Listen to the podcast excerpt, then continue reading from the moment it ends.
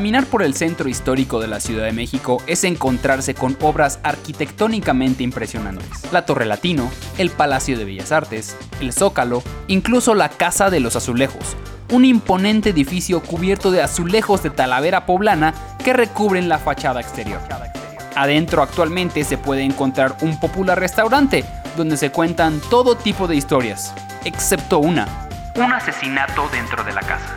Los dueños del Palacio Azul, como se le conocía en tiempos de la colonia, era la residencia principal de los condes del Valle de Orizaba. A pesar que al consumarse la independencia se habían abolido los títulos nobiliarios, pero los condes seguían habitando la casa. La noche del 4 de diciembre de 1828, los mexicanos se reunían frente a la cárcel de la Acordada para protestar por el fraude electoral de las segundas elecciones presidenciales en México. Sí, apenas llevábamos dos elecciones y ya habíamos hecho trampa.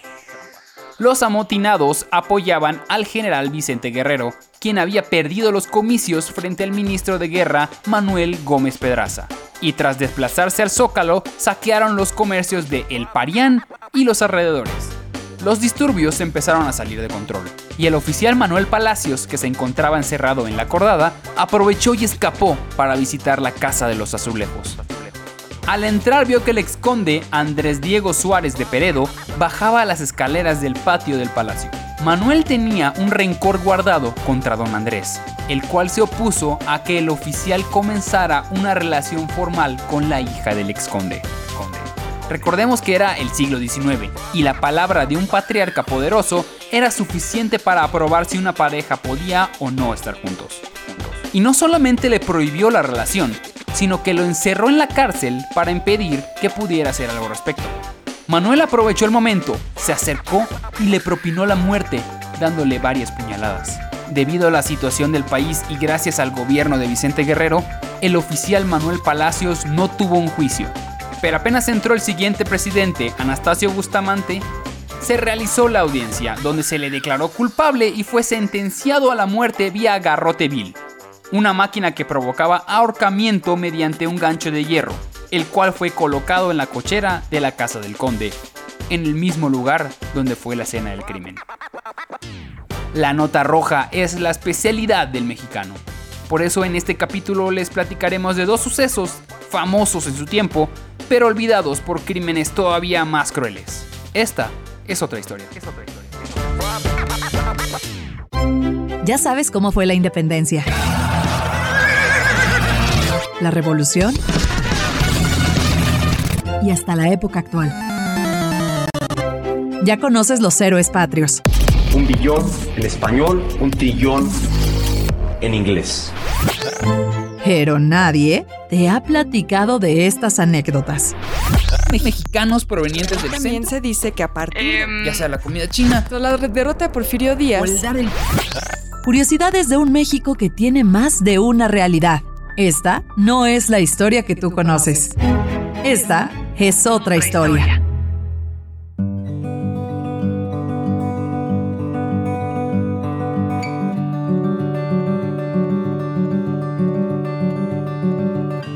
¿Qué tal amigos? Bienvenidos a Esta es otra historia, su programa de las anécdotas que usted no conocía acerca de nuestro país. Antes que nada, y ya en la recta final ya de, de esa temporada, mi nombre es Osvaldo Casares. Yo soy Beca Duncan. Y les deseamos muchas, iba a decir felicidades. Sí, sí, felicidades por aguantarnos. sí, felicidades por aguantarnos y muchas gracias por haber tenido la paciencia de este tan curioso programa porque encontramos detallitos con todo, pero bueno, antes de meternos en todo, este episodio lo estábamos planeando, creo que desde las primeras veces que nos vimos, Beca. Sí, le traíamos muchas ganas, muchas ganas porque hay algo que nos gusta mucho. El mexicano es muy morboso. O sea, de hecho, la, palabra nota roja nace en México. Y es un tema que nos encanta, ¿no? O sea, digo, ahora estamos grabando en momentos en los que los boceadores lamentablemente no están en las, todas las esquinas de la ciudad como normalmente los encontramos, pero en circunstancias normales uno se puede parar en cualquier semáforo y encontrar un montón de periódicos con títulos interesantes, fotos, gráficas, por Sí, es decirlo como, menos. mientras más grave esté el asunto, más chusco es el título, ¿no? Exacto, nos encanta ese tema. Pero además, realmente nace la nota roja en México. Toda la parte de. Se llama así porque lo- por los periódicos que lanzaban antes que tenían ese color. Sí, sí, sí, que se utilizaban tinta roja para anunciar ejecuciones y para anunciar también los autos de fe, es decir, cuando se iban a hacer juicios por eh, la Inquisición, pues anunciaba eso con hojas volantes con nota roja.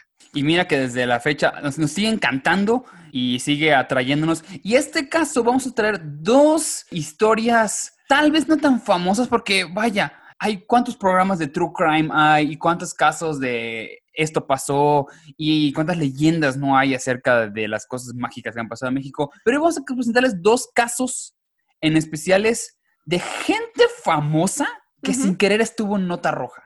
Sí, Bueno, sí, casi sí. todos los que están en nota roja acaban sin Se querer. vuelven famosos después, pero estos son Sí. personajes que ya tenían una cierta fama, un cierto reconocimiento en ámbitos muy distintos, por sí, cierto. completamente. pero que de alguna manera tienen mucho que ver con la cultura popular y que terminaron involucrados en pues unos escándalos bastante interesantes. Esta es otra historia.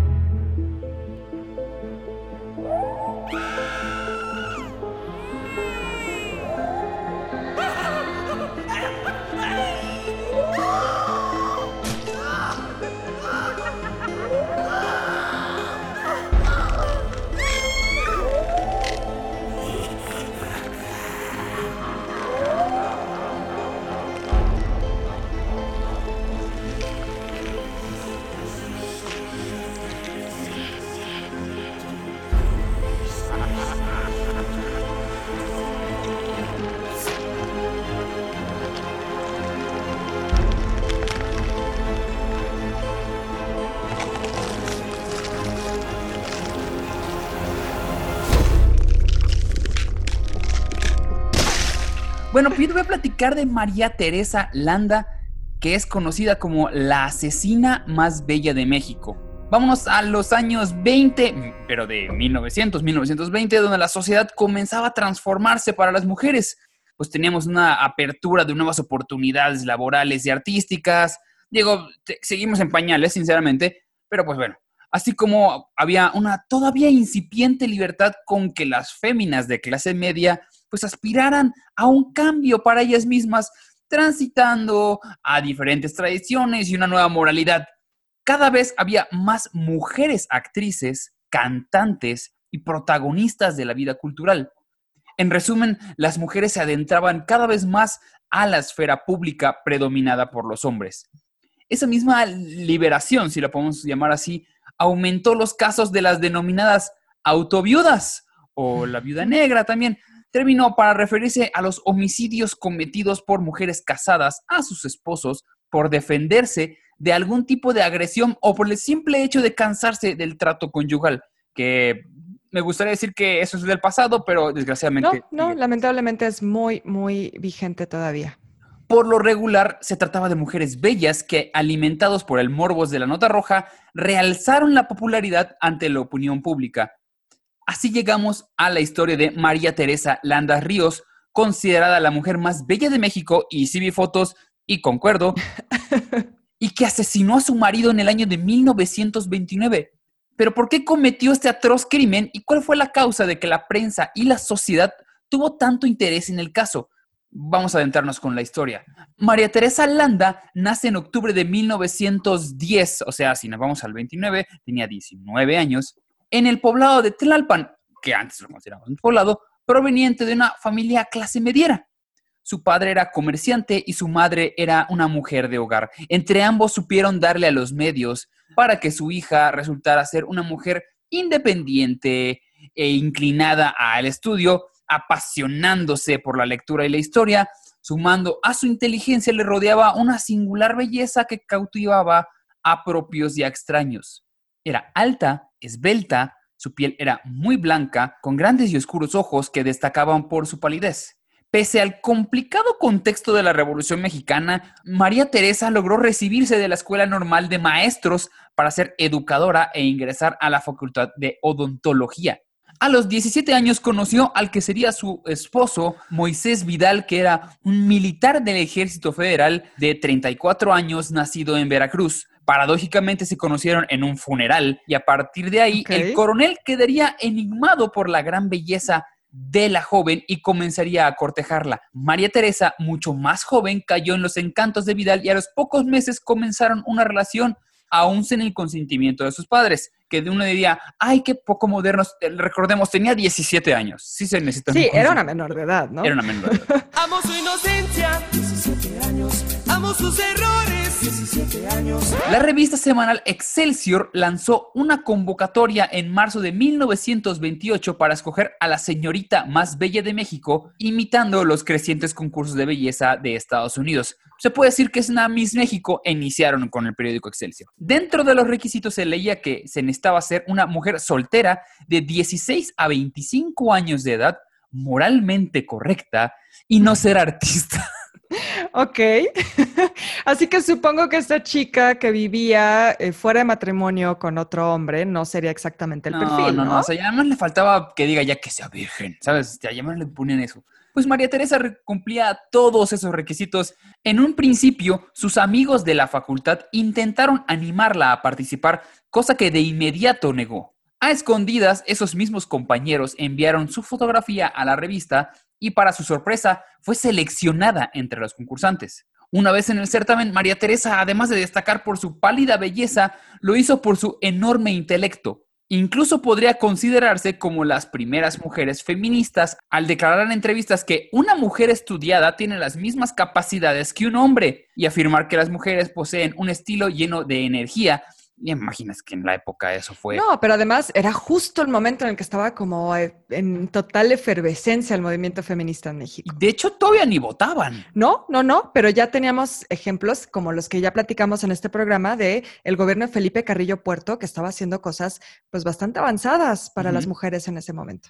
Una vez coronada como Miss México, porque sí, ganó, en un desfile que recorrió la calle Madero de la capital, María Teresa sería la representante de nuestro país para participar en un certamen internacional que se realizaría en Estados Unidos. A partir de allí su popularidad crecería y los medios no dejaron de tenerla en la mira por su logro y su belleza. Su entonces pareja, el brigadier Moisés, tú dirías, bueno, la apoyaba. Sí, sí, sí, orgulloso. No, era militar. Lejos de apoyarla, sentía pues unos enormes celos por la atención recibida a su amada. Para él, la mujer debía permanecer en casa y servir enteramente al hombre. De alguna forma, en medio del frenesí hacia su novia, la convenció de casarse una vez que regresara a México después del concurso de belleza que se realizaría en el estado de Texas. La señorita Landa aceptó. En el concurso internacional, México tendría un discreto papel al no pasar de la primera ronda de selección, pero eso no impidió que recibiera muchas ofertas de trabajo e invitaciones para volverse actriz. Ella se negó por la promesa que le había hecho a su novio, rechazando mm. incluso ofertas de Hollywood. Recordemos que los padres de María Teresa nunca aprobaron del todo su relación con el brigadier Moisés Vital, por lo que se casarían a escondidas con testigos y documentación falsa en septiembre de 1928. O sea, perdón, eso tendría que haber sido una amiga, date cuenta. O sea, este hombre está falsificando testigos y documentos para casarse contigo, no te apoya en nada. Es como el momento de huir, ¿no? Es que el amor, Beca, tú, cuando un día que te enamores, Beca, vas a entender. Vas a saber que es así. Ay, Dios, no, espero no enamorarme así, caray. No es cierto. Fue así que inició una nueva etapa de vida conyugal a sus apenas 17 años, por eso eran falsos documentos. Es como la canción de Los Ángeles Azules, ¿no? Efectivamente. Amo su inocencia, 17 años. Amo sus errores, 17 años. Cortando así toda oportunidad de destacar en los reflectores. María Teresa parecía tenerlo todo, desde un marido prominente que juraba amarla, y un futuro prometedor como ama de hogar en una modesta casa en la calle de Correo Mayor, en el corazón de la Ciudad de México. En el matrimonio existían ciertas limitaciones. Por supuesto que la habían. Su esposo Vidal prohibió a María Teresa salir sola en la calle y leer el periódico. ¿Qué? Una señora decente no tenía por qué enterarse de los crímenes y demás indecencias que llenan las páginas de los diarios. Esa era una declaración 100% real de este señor. Ahora vámonos sí al día del crimen.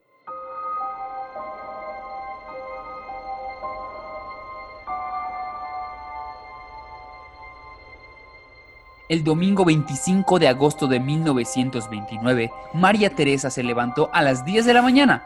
Su esposo Moisés desde temprano se encontraba resolviendo sus asuntos en la sala de su casa. Landa vio en la mesa del comedor el periódico El Día junto con la pistola del general, una Smith Wesson. Miss México leyó la nota de la portada que era adornada con su fotografía. La señora María Teresa Errejón López de Vidal acusaba a su esposo de bígamo. No. Resultaba increíble porque además de tener su mismo nombre, la otra mujer tenía un compromiso de seis años y dos hijos en Veracruz, de donde era originario Vidal. De inmediato la pobre Teresa Landa, despechada y destrozada, tomó la pistola y amenazó a su esposo exigiendo una explicación.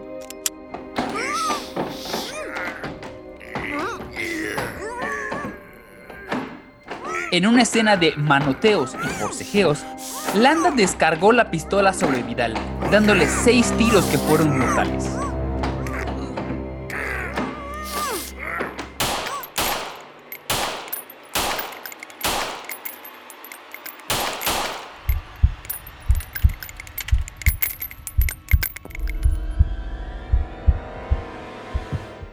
Ella pretendió quitarse la vida, pero el arma ya estaba vacía. De inmediato, al ver lo que había hecho, trató de revivir el cuerpo de su hombre. Uy, ¿cómo te quito estas seis balas? Pidiendo perdón y jurando amarlo. El cuerpo inerte del general quedó en el sillón, siendo fotografiado así para la nota roja, y ella misma recibiría más tarde a la policía con la bata llena de sangre.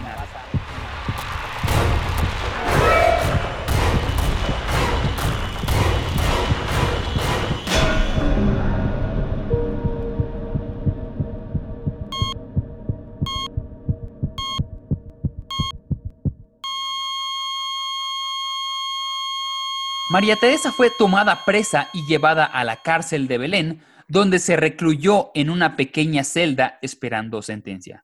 Para entonces el jurado era popular y los juicios eran públicos. El caso de Miss México había llamado súbitamente la atención de la prensa y de la sociedad capitalina.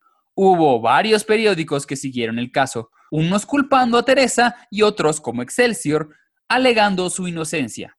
Pues claro, como su Miss México iba a ser una asesina. Exactamente, no, se le estaba cayendo el, teatrito. El teatrito, caray. El juicio oral fue transmitido por radio por megáfonos en la calle Humboldt y la avenida Juárez.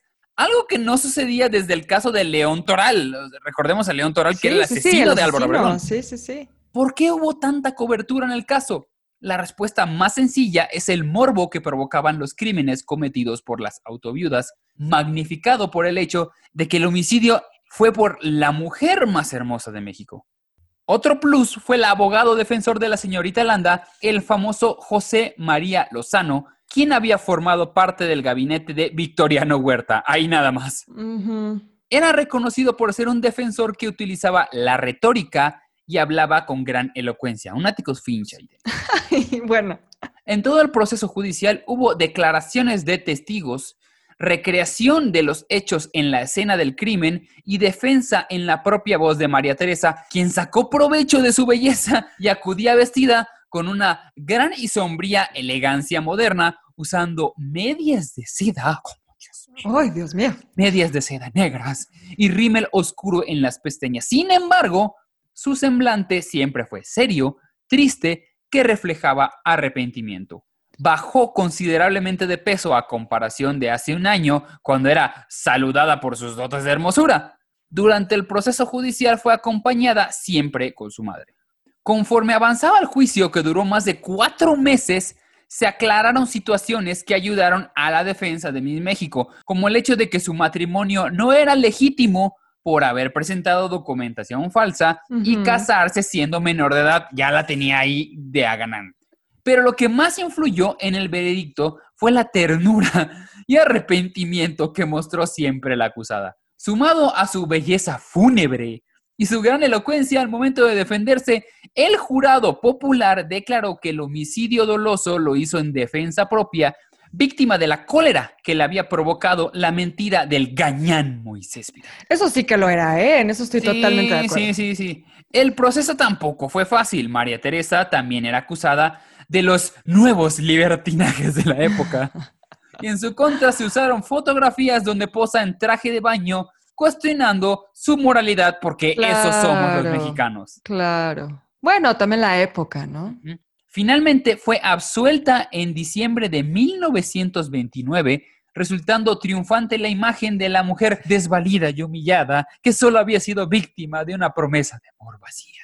Su caso fue el último juicio con jurado popular y uno de los más sonados por la prensa sensacionalista de la época. Su vida no volvería a ser la misma, se alejó completamente de los reflectores y concluyó sus estudios universitarios. Eso me da mucho gusto, pero siempre sí. cargando con la culpa. Imagínate, ahí va la asesina. No, sí, la trataron horrible después.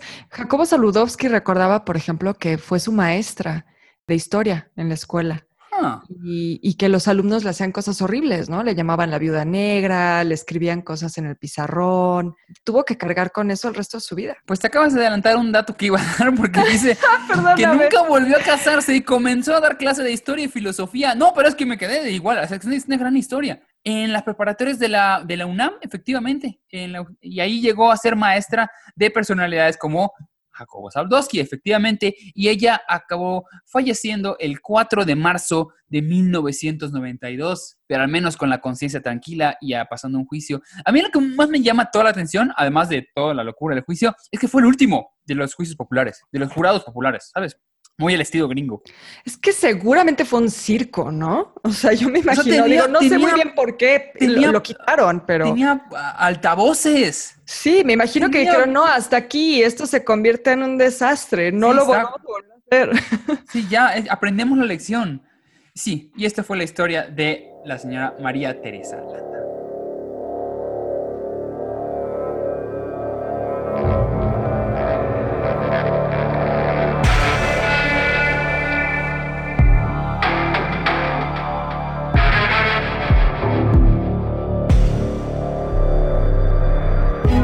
Esta es otra historia.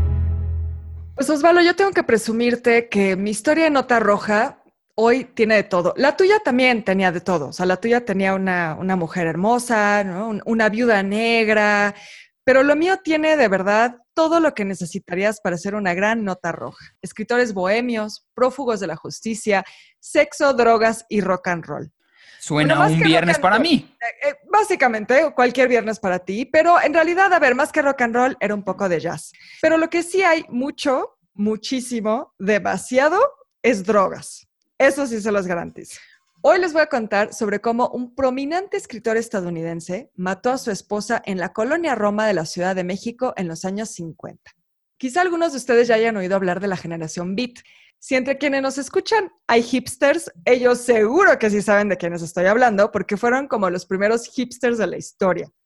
Los poetas Beat era un grupo de escritores activos en Nueva York en los años de la posguerra de la Segunda Guerra Mundial, o sea, años 40, 50.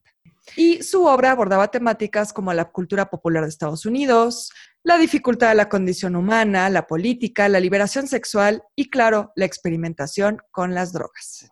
Vaya que se les dio. Entre las figuras más destacadas de esta generación beat estaban Allen Ginsberg, Jack Kerouac y William Burroughs, el personaje principal de la historia de hoy. A ver, seguramente ellos se están preguntando en qué momento estos escritores neoyorquinos y locochones se cruzan con la historia de México. Eso pasó a principios de los años 50, cuando dos de ellos, Kerouac y Burroughs, se mudaron a la Ciudad de México. ok. Los escritores vivieron en la colonia Roma y el tiempo que pasaron recorriendo sus calles quedarían registradas en novelas, cuentos y poemas que todavía hoy pueden encontrar. Kerouac, por ejemplo, se inspiró en su paso por nuestra capital para escribir la novela Tristeza y el poema Mexico City Blues. Burroughs también vería su trabajo impactado para siempre por sus experiencias en nuestra capital. Y es que en su caso, la vida en la Ciudad de México fue algo agitada, por decirlo de alguna manera. Primero empecemos con la historia de cómo fue que estos escritores llegaron a México, porque también tiene una muy buena dosis de escándalo. Resulta ser que a finales de los años 40, tras regresar de la guerra, William Burroughs ya se había convertido en un gran aficionado a las drogas fuertes. Era adicto a la morfina y vendía heroína en las calles de Greenwich Village, en Nueva York. Por esas fechas se involucró románticamente con Joan Vollmer, que también tenía sus vicios. Ella era adicta a la bencedrina, básicamente un tipo de anfetamina. En 1946, Burroughs fue arrestado por falsificar recetas médicas. Y aunque logró salir de la cárcel esa vez, a los pocos años nuevamente tendría problemas con las autoridades, ahora por posesión de drogas. Así que, ¿qué hizo? Pues decidió que la mejor forma de evitar un nuevo arresto era cruzar la frontera. Porque México, pues México era tierra sin ley. Tu casa está rodeada. Pégate, carnal. Hermano, cayó la ley. Está rodeada tu casa.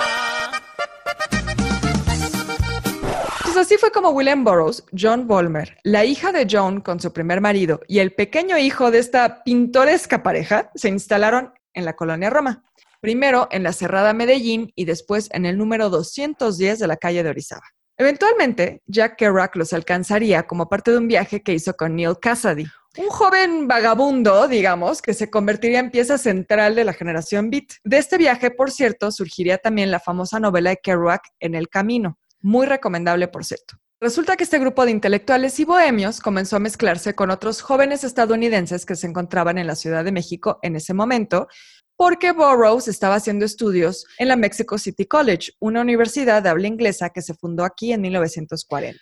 Burroughs decidió inscribirse, era un joven universitario en Estados Unidos, además de ser drogadicto, decidió obtener la residencia legal a través de sus estudios porque sabía que debía pasar aquí al menos cinco años para que al regresar a Estados Unidos ya no pudieran enjuiciarlo. O sea, después de cinco años ya no lo podían acusar del mismo crimen. Entonces dijo, bueno, me voy a inscribir a la universidad, con eso me van a dar la residencia y ya alarme, ya tengo mis cinco años aquí. A eso se le llama estrategia. Entre sus nuevos amigos universitarios estaba un chico que vivía muy cerca de ellos, en el número 122 de la Avenida Monterrey. Ahí también se encontraba el Bounty Bar, o sea, en la planta baja estaba el Bounty Bar, que era un lugar de reunión por excelencia los escritores beat en México. El 6 de septiembre de 1951 se organizó una fiesta en ese departamento y a Burroughs le pareció que sería una gran idea recrear la famosa hazaña de Guillermo Tell con su esposa Joan bajo los efectos de la morfina. A ver, ¿quién era Tell y cuál era su truco? Para quienes no estén familiarizados con esa historia, les cuento rápidamente. Tell es un personaje legendario del folclore suizo con una puntería perfecta. Y cuenta la leyenda que alguna vez tuvo que demostrar esta puntería disparando contra una manzana sobre la cabeza de su propio hijo. Seguramente se imaginan perfecto la escena porque ya eh, se ha reproducido muchas veces, por ejemplo, en caricaturas. Pues Burroughs y Volmer no tenían una manzana a la mano, así que lo intentaron con un vaso de ginebra oso negro. ¿Qué, qué puede salir mal, Beca? claro, es una gran idea. Pues se imaginarán lo que sucedió. La bala terminaría en la frente de Joan y ella se desplomaría en el suelo. Obviamente llegaron los reporteros de Nota Roja, porque de eso se trata este episodio. Esto, por supuesto, que llegó a las primeras planas de todos los periódicos de Nota Roja de este país. Y al principio, al relatarles lo sucedido a los reporteros, Burroughs diría que pensó que Joan se había tirado de broma, pero no, ella fue trasladada a un hospital y no sobreviviría. Ahora, como tu historia con el juicio de María Teresa Landa, lo que sucedería en los siguientes días también sería todo un circo. Burroughs obviamente fue arrestado y lo llevaron a Lecumberri, la famosísima cárcel de Lecumberri. Allá no había bromas, allá no había juegos. Sí, allá No, ahí sí se tomaban las cosas era muy en porque serio. estabas mal. Uy, por cierto, le debemos una historia a Lecumberri. Hay mucho que 100%, podemos contar sobre eso, Ah, ¿no? Sí, y a la Castañeda.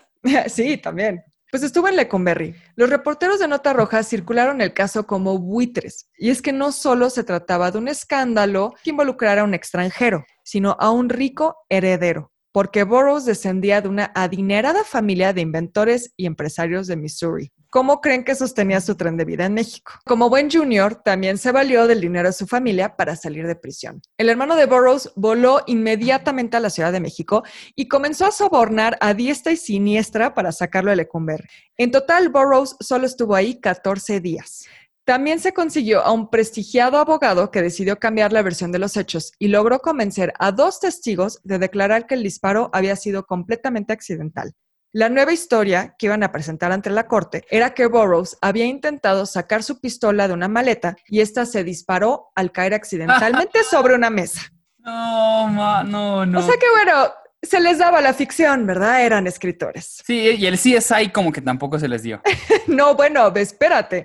El abogado hasta consiguió que unos peritos confirmaran que esto era efectivamente lo que había pasado.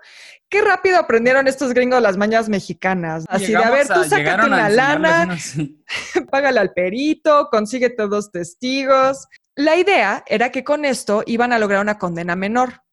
Pero adivina qué.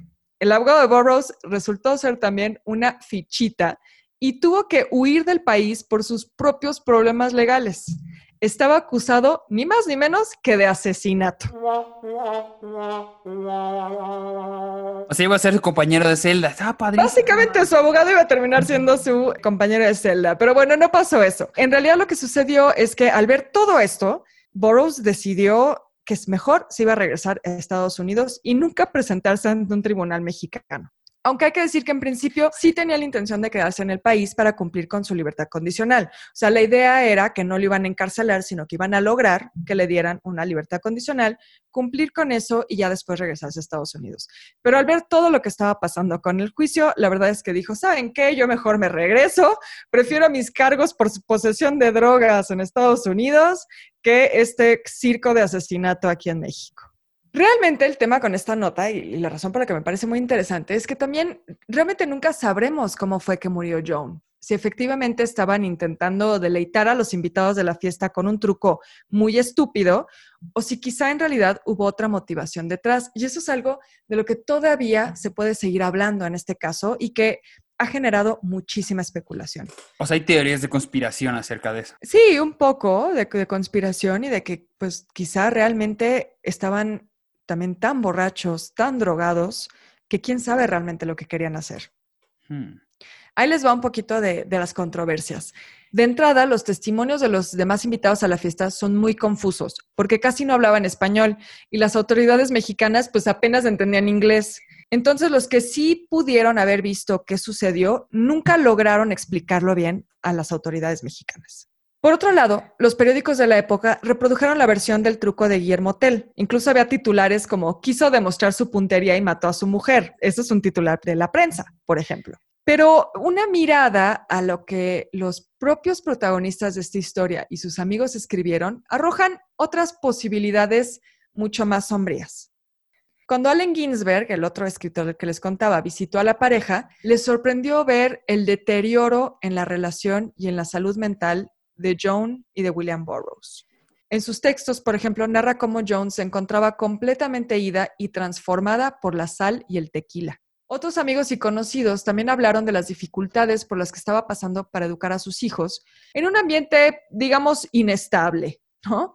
Y cómo esto le había orillado a consumir cada vez más benzadrina y alcohol. La tensión entre John Bolmer y William Burroughs también pudo haber crecido debido a la homosexualidad o quizá bisexualidad del escritor.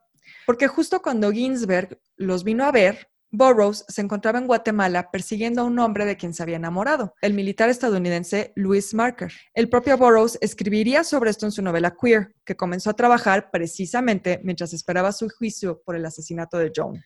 Así que algunos han sugerido que quizá había mucho resentimiento ya mutuo en esa relación y que quizá el disparo que salió de la pistola de Burroughs no había sido tan accidental. O sea, que quizá ahí ya traían como demasiado, demasiados problemas entre ellos y que con la morfina quizá a Burroughs se le metió la idea de asesinar a John. Lo que sí sabemos con toda certeza es que ese disparo en un departamento de la colonia Roma, en la Ciudad de México, tendría un enorme impacto en las letras universales, porque fue esa experiencia lo que desató la prolífica carrera literaria de William Burroughs. Él mismo admitiría, nunca me habría convertido en escritor de no haber sido por la muerte de Joan. El acontecimiento quedaría grabado eternamente en su memoria y también en sus libros más famosos, como Almuerzo al Desnudo.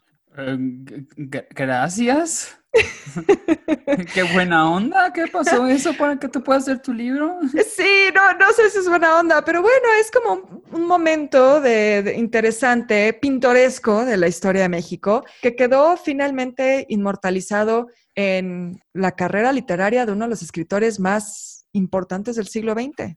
Y que casi acaba acá viviendo en el tambo. Sí, sí, sí, un, un momento interesante de la historia de México.